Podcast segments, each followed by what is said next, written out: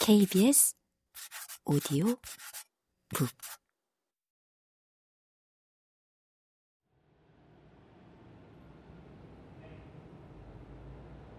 혼란과 망연자실, 또 조롱과 경멸의 분위기가 북에서 남까지 전국을 휩쓸었다.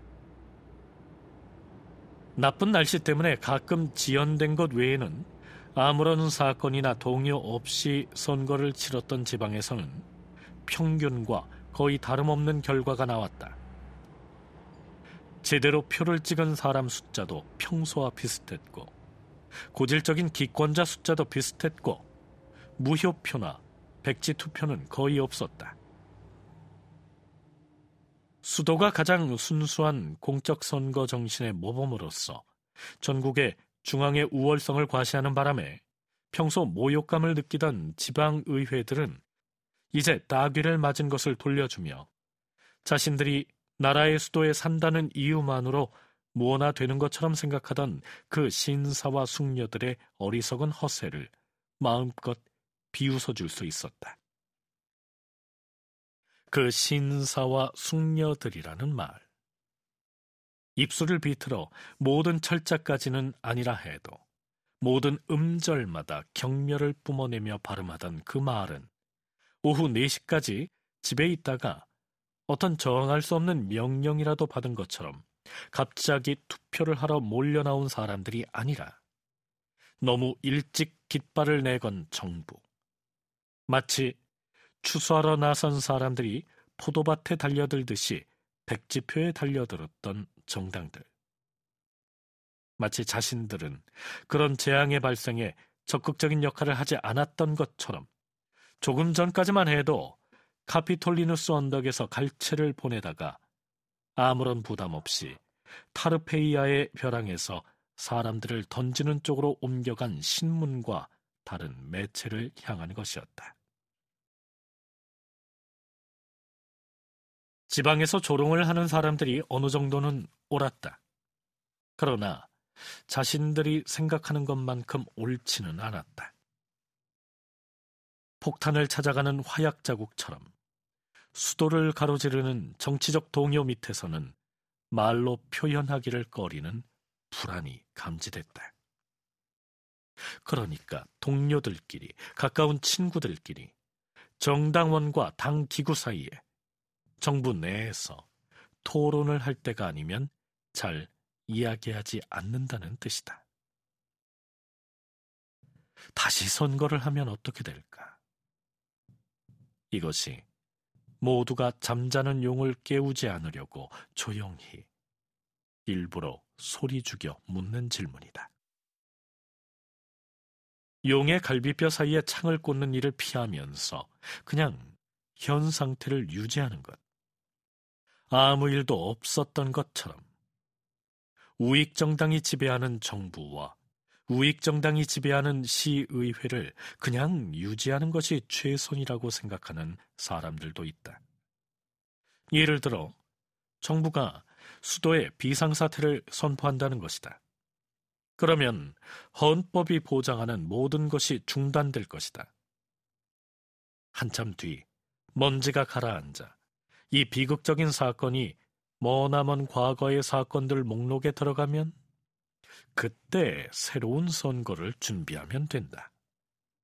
엄숙한 맹세와 공약을 쏟아내면서 신중하게 계획된 선거 운동부터 시작한다.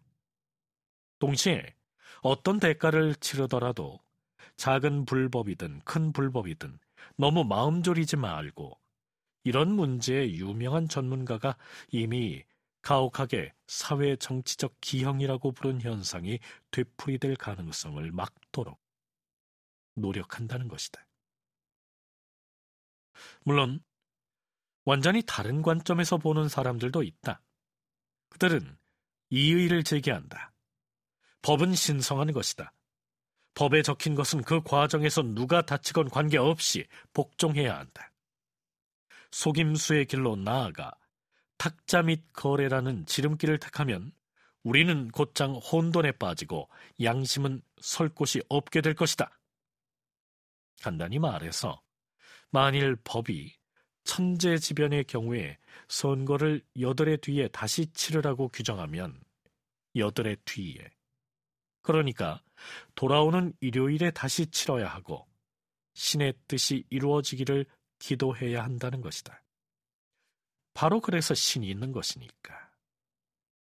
그러나 한 가지 주목해야 할 점은 정당은 동시에 모든 사람의 비위를 맞추려고 하기 때문에 자신의 견해를 표명할 때 지나치게 많은 위험을 무릅쓰려 하지 않는다는 것이다. 그들은 네라고 하면서 동시에 아니오라고 한다. 정권을 쥐고 시의회까지 지배하는 우익정당 지도자들은 이 틀림없는 카드가 그들에게 승리를 은쟁반에 담아 가져다 줄 것이라고 가정하여 외교적이고도 차분한 태도를 보여주는 전술을 채택했다. 정부의 의무는 법이 존중되는 사회를 만드는 것이며 그들은 모든 것을 정부의 판단에 맡기겠다는 것이다. 그것이 우리나라처럼 민주주의가 오래 지속되어 온 나라에서는 유일하게 논리적이고 자연스러운 일 아니겠습니까? 그들은 그렇게 결론을 내린다. 중도정당 지도자들 역시 법이 준수되기를 바라지만 정부에게 한 가지 요구를 한다. 물론 자기들도 불가능하다는 것은 뻔히 알고 있다. 즉, 다음 선거가 반드시 정상적으로 치러지고 그래서 반드시 정상적인 결과를 낳을 수 있도록 엄격한 조치를 강구하고 시행하라는 것이다. 그들은 주장한다. 그래야만 이 도시가 이 나라와 전 세계의 창피스러운 구경거리가 되는 일이 다시 되풀이되지 않을 것입니다. 좌익 정당은 최고 지도자들을 모두 모아 오래 토론을 한 끝에 다가오는 선거에서는 발전과 사회적 진보의 새로운 시대가 도래하는 데 필요한 정치적 조건이 형성되기를 바란다는 확고하고 간절한 희망을 표명했다. 물론 새 선거에서 승리하여 시의회를 장악하고 싶다는 말은 하지 않았지만 감추어진 뜻은 바로 그런 것이다.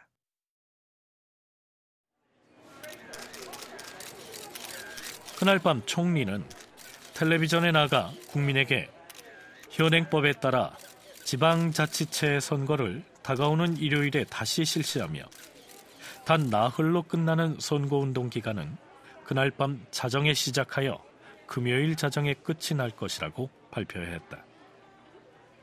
총리는 엄숙한 얼굴로 목에 잔뜩 힘을 주고 정부는 수도의 주민이 다시 투표를 하러 나섰을 때 그들이 과거에 늘 보여주었던 위엄과 예의로 시민의 의무를 이행할 것이며 그래서 이 안타까운 사태를 무효로 만들 것으로 확신한다고 덧붙였다. 이 사태 동안 평소와 달리 도시 선거인의 냉철한 판단이 갑자기 흐려지고 왜곡됐는데 아직 그 원인이 분명하게 밝혀지지는 않았지만 이미 조사가 상당히 진행됐다는 말도 덧붙였다. 대통령의 메시지는 금요일 밤에 선거 운동이 끝날 때에야 공개될 예정이지만 맨 마지막 말은 이미 골라두었다.